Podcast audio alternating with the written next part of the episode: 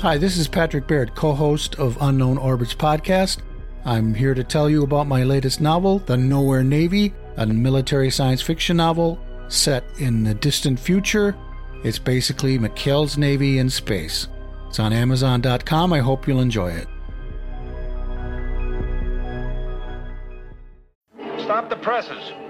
Pull out the front page. Stand by for a replay. Yeah, it's those two guys from Milwaukee. Oh, those two guys from Milwaukee. Here we go again. It's those two guys from Milwaukee.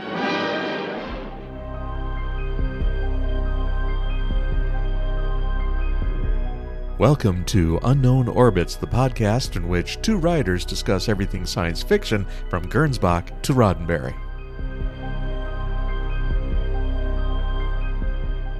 Welcome to episode 47 of Unknown Orbits Exploration Team by Murray Leinster.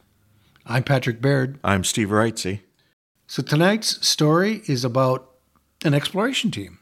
It's about a planet whose sole human occupant is a settler who's illegally squatting on the planet. In this future, planets are controlled by the government, and you have to have a license in order to settle on a planet. And this particular character, our protagonist, did not have a license. He's a squatter. So he's out there living his He Man life in the wilderness of this planet, surrounded by all kinds of dangerous animals.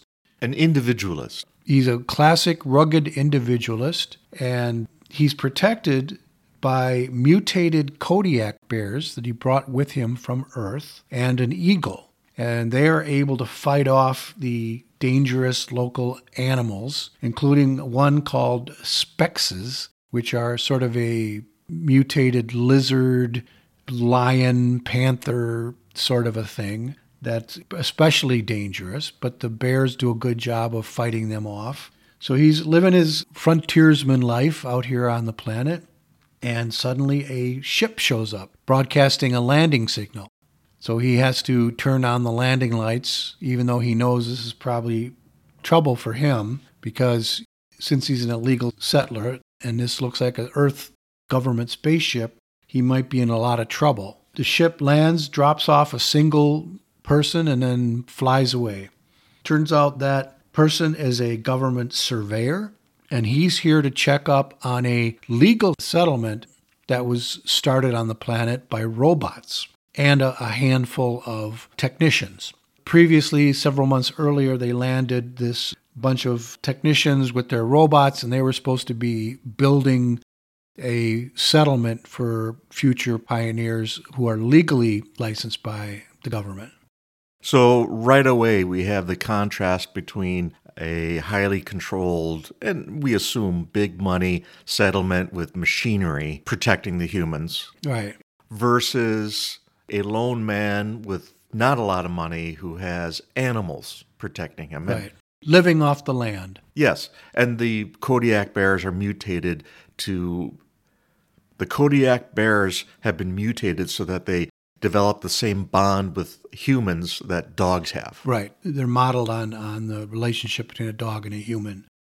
So even though the settler realizes he's in a lot of trouble and the surveyor makes it clear in no uncertain terms that he is indeed in trouble and might be headed to prison, they both agree that it's important to try to find out what happened to the settlement because they're not receiving a regular communication from them. All they're receiving is like a small, weak signal from where that settlement would have been located. So they set out across the wilderness to find out what happened to the settlement. And along the way, it's a classic wilderness survival story where they run into all kinds of problems. They run into these sphexes. They actually find a, a huge herd of them migrating to their spawning grounds. Structurally, it's a lot like a Martian Odyssey. Yeah, it's like a Martian Odyssey. It's also kind of feels like an old Jack London tale. You know, it's men in the wilderness and they're surrounded by danger and, you know, they have to work together. And the surveyor winds up developing a bond with the baby Kodiak bear. And because of that, the other bears accept him. And so it's, it's very much a hardened frontiersman and the city man. And the city man learns to toughen up and be more of a frontiersman along the way. And then they get to the settlement and they find that it's been overwhelmed by the Sphexes, and most of the humans there were killed. All of the robots were wiped out, and there's only a small group of survivors living in a cave that they rescue. The story makes this overarching point that nature is primary. Yeah. That men themselves and men with animals are better than men and their machines. And Might you say competent men? yes, this is very much a competent man story. And it was indeed published in John W. Campbell's Astounding. So it fits right in with the competent man trope that he's so fond of. Only this is sort of a frontiersman version of the competent man. But didn't Heinlein include on his list of things that any man should be able to do? Wasn't one of them like starting a fire from scratch or there was like one or two frontiersman type things on his lists. I'm sure his list included those things that he knew how to do, Yeah. nothing that he didn't know how to do. Exactly. So anyway, the end of the story is that everybody's rescued. They take care of the threat of the Sphexes, and the surveyor from the government learns to respect this settler and decides not to prosecute him after all and to let him continue his life there on the planet. I liked it. I, it was a really entertaining story with lots of action and color. You know, it was very colorful, the Yeah. world that he created. It was actually a Hugo winner. Oh, I didn't know that. It won the Hugo Award for Best Novelette in 1956. Oh, you know what? I think I Or did hear that. Of Best Novelette of 1956. I did hear that. I forgot for a moment that it was a, I don't want to say big deal at the time, but it was, it was like a noticeable, Yeah. it was a standout story at the time. Yeah, and rightly so. This is a very good story. I definitely recommend it to anyone. It's very entertaining, well written. It was free of any real stereotypes. I think the fact that it was written in the mid 50s, I think if it would have been written 10 years earlier, it might have been a little more stereotypical. Because Murray Leinster, real name William Fitzgerald Jenkins, he was one of the early writers in science fiction. He was a pulp writer going back all the way to the 19 teens. Really? Yeah, he was a high school dropout. His first story was published in 1916. Uh, I don't know whether it was a science fiction story or not. He wrote a lot of different pulp fiction. I think I recall that he came to science fiction later in his career. Yeah, that he was primarily a pulp writer who came up during the 1920s. He wrote in Gernsback's Amazing Stories magazine. He was one of the early writers that was featured in that magazine. He served in World War One. That gives you an idea of his age. He was just a terrific writer. Decades, six decades of a career, going all the way up into, I believe, the almost to 1970. I think he died in the early 1970s. That's hard to imagine if only from how styles changed over that period. Right. And he was just a very solid writer who had a lot of great ideas. Like most of the guys who had a background in pulp magazines, you know, because if you were going to be prolific and get a lot of stories published in the pulp magazines, you had to be a pretty good writer, at least a guy who could spin a good yarn. Yeah. And he definitely could do that. He was credited with a number of firsts. Now, whether these are true or not is going to potentially be the topic of a future episode, but he is credited with pioneering the idea of parallel universes. Did we not cover this earlier? Did he write Sideways in Time? We have not talked about Sideways in Time. Okay. So he also is credited with inventing the idea of universal translators, modern computers, and the internet. Now, he didn't invent the internet. He is credited with being the first one to write a story featuring something that we could see as the internet. Like some form of network that involved data Right. would qualify. So, as I said, in a future episode, we're going to look into that a little closer and look at the pros and cons of all of those claims. But anyway, he was very well respected, very influential. Obviously, he's a Hugo winner. He certainly was was respected by his peers. Interestingly, he also invented front projection for movie special effects. Now, I don't know how he did that, but rear projection, you probably remember this from old movies where somebody's driving a car and you can see the scenery moving behind them.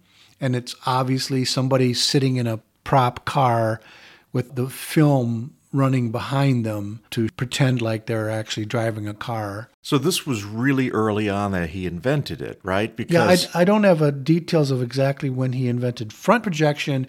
Front projection is the opposite of rear projection, where instead of filming somebody performing in front of a projection screen with a movie being played on it, front projection, I think it's usually done through glass or something like that, where they're behind this glass.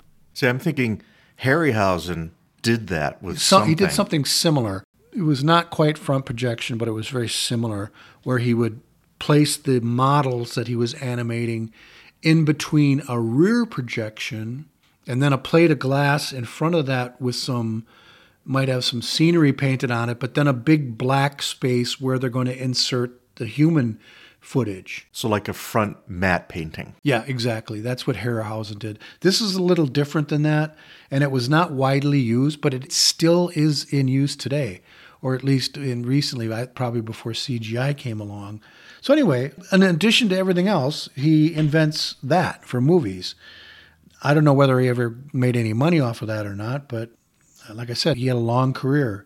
He also wrote novelizations of the TV show Men into Space, which we're going to talk about again in some future episodes. Yeah.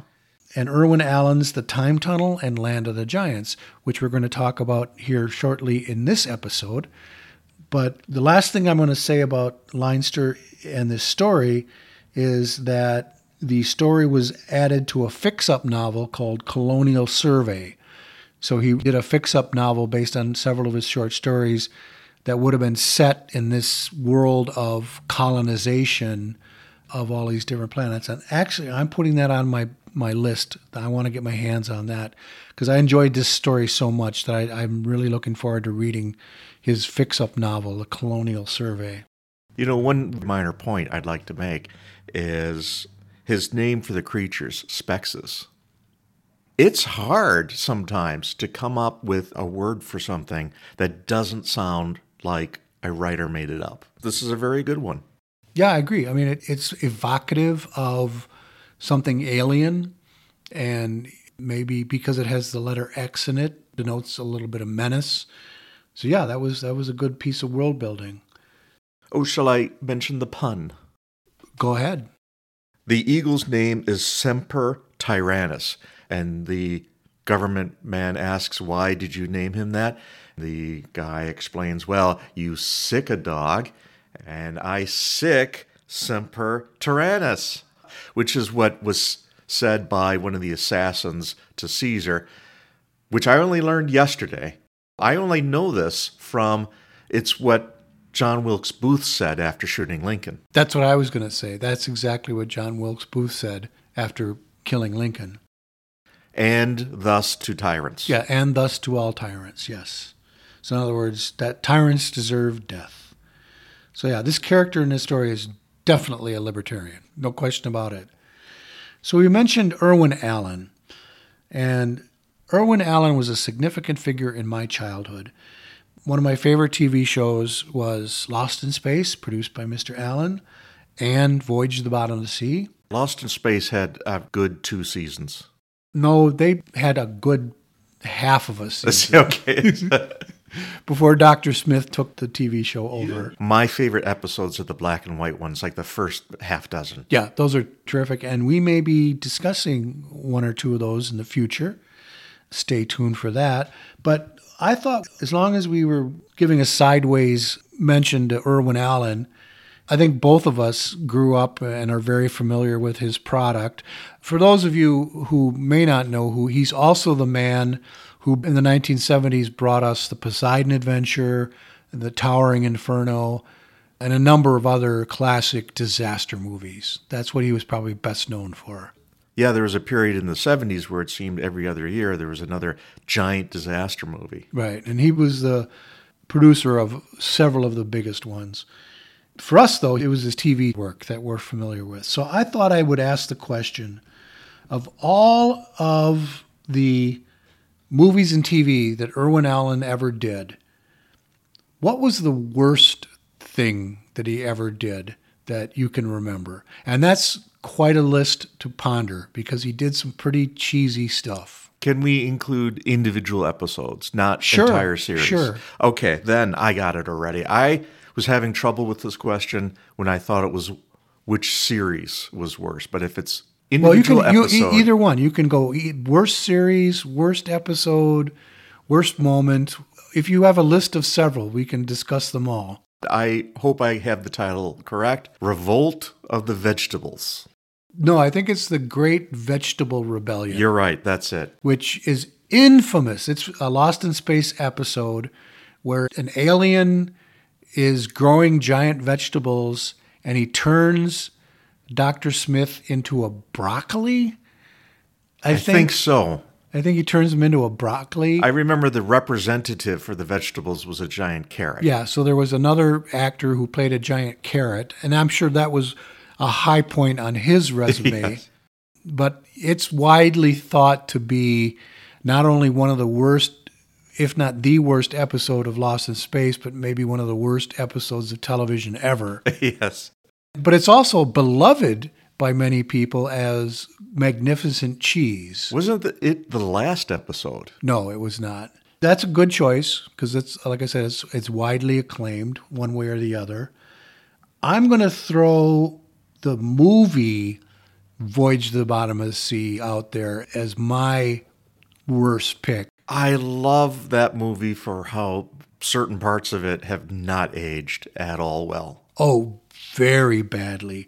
I mean, we, we can talk about Barbara Eden, the only female member of the crew whose job is to basically go get coffee for everyone. They literally use the line either to her or the female senator. Oh, that's right. There was a female senator too, some aging Hollywood actress, Yes. Like Dorothy Lamour or somebody. I forget who it was. they literally used the line, well, being a woman, you wouldn't know this. yes, yeah, it had that going for it. Peter Lorre doing his Peter Lorre cheese thing, overacting all over the place. But I had very fond memories of it as a child. I thought it was a really great movie. And then I rewatched it about five years ago and I was stunned at how terrible it is. Just stunned. And, and I'm going to talk about some of the runners up here. Oh, can I mention another scene that's a favorite of mine? Sure. They're under the ice pack when there's an explosion and the ice pack shatters. And as a result, what happens? Large chunks of ice sink and hit the ship. Yeah, there's so many bad things in the bad acting, bad dialogue.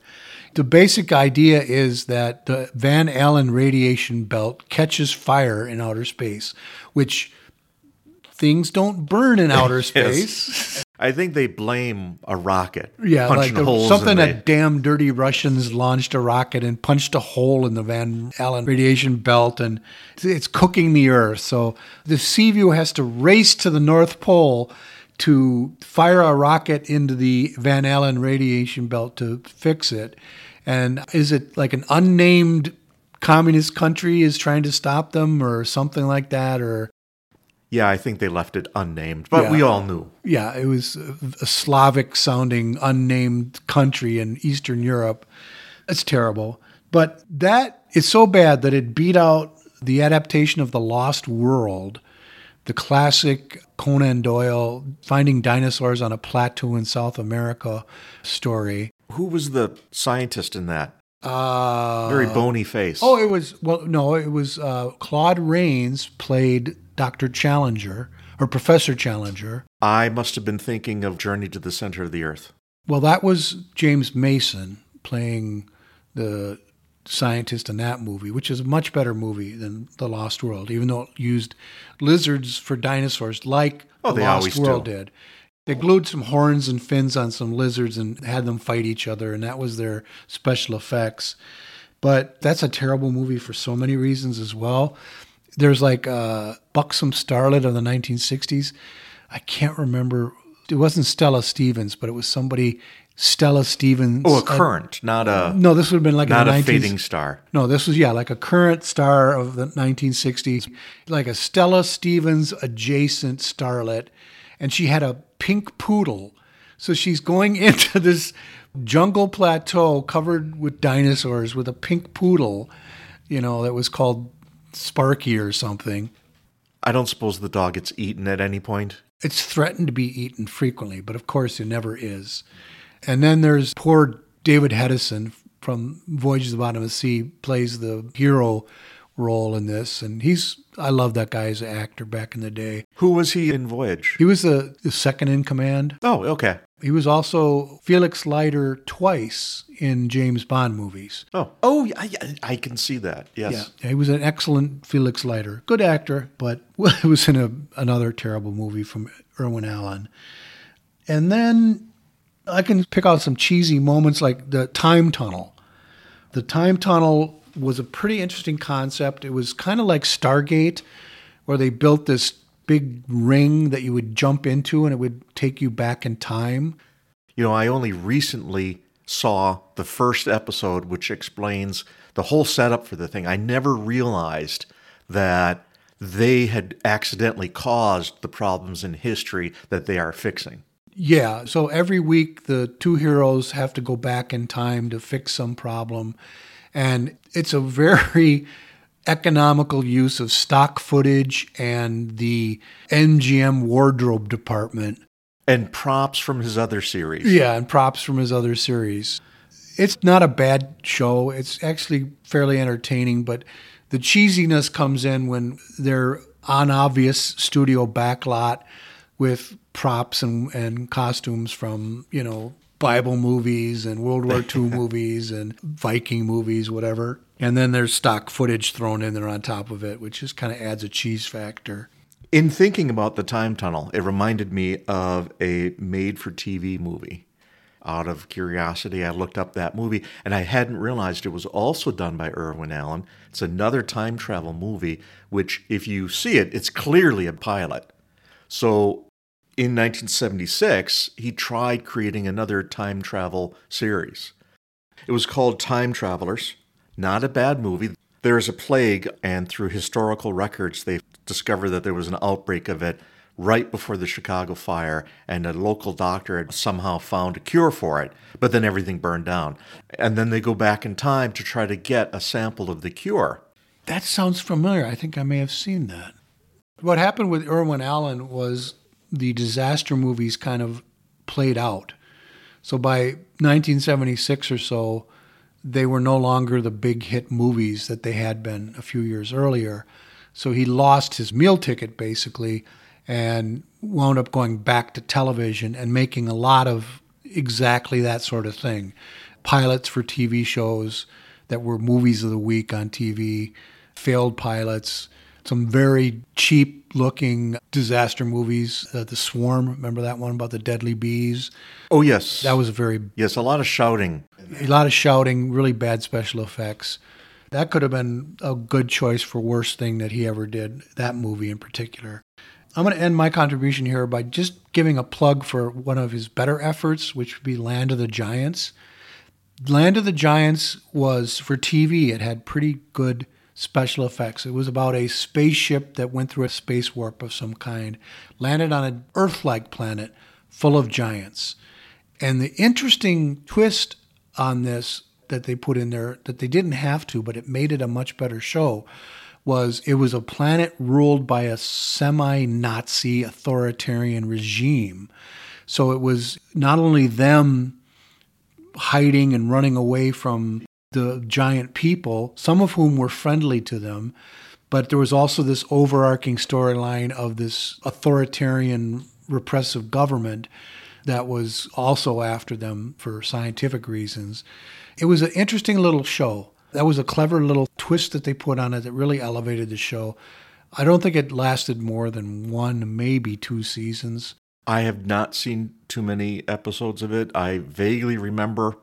Tell me if it's unfair for me to describe it as being kind of the borrowers. Yeah, it's in that vein very much. So the little people living amidst the giant people, they would do things like find a, a log in the woods that was hollowed out and they would build a camp inside of it or they would go inside a house and literally go in mouse holes and it was clever the special effects for its day and the fact that it was on television were pretty good probably the best special effects other than his disaster movies that he ever did Well, special effects. I mean, it's mostly a prop driven.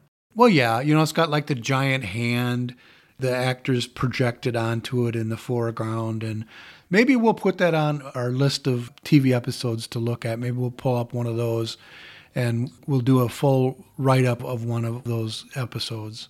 Yeah, because I, as I said, I've only seen two or three episodes, and I don't even remember them well. It was Yeah, way it was long ago. It was a favorite show of mine when I was a kid. Do you have any other thoughts on Irwin Allen and his many fine and not so fine productions? I should call back and say, all kidding aside, the Time Travelers movie was really good. TV stars Sam Groom and Tom Hallick, Trish Stewart and Richard Basehart. He was the doctor back in time. And he was great in everything he, He ever was a did. terrific actor. There's a fantastic film noir. What's really more of a procedural.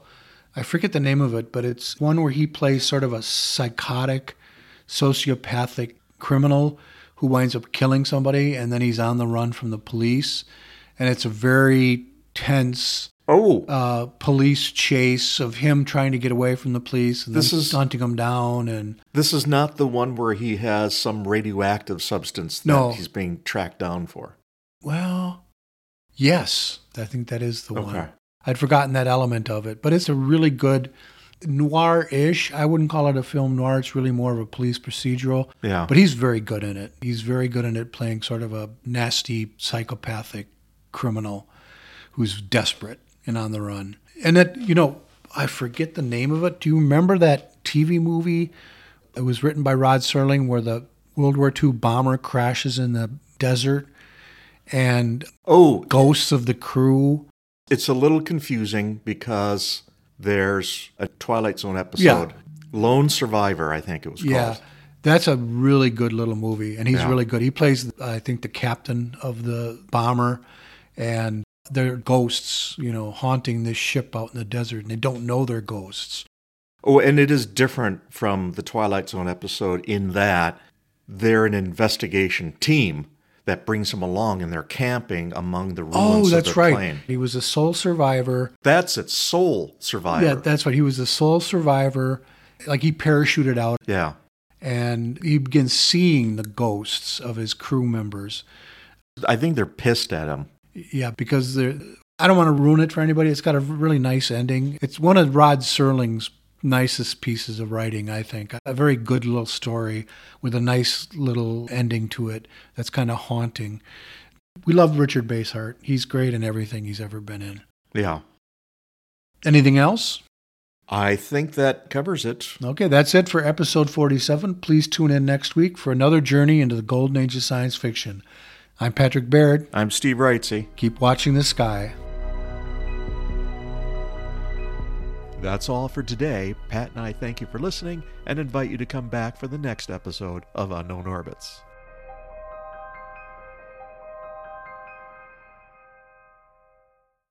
Two guys from Milwaukee.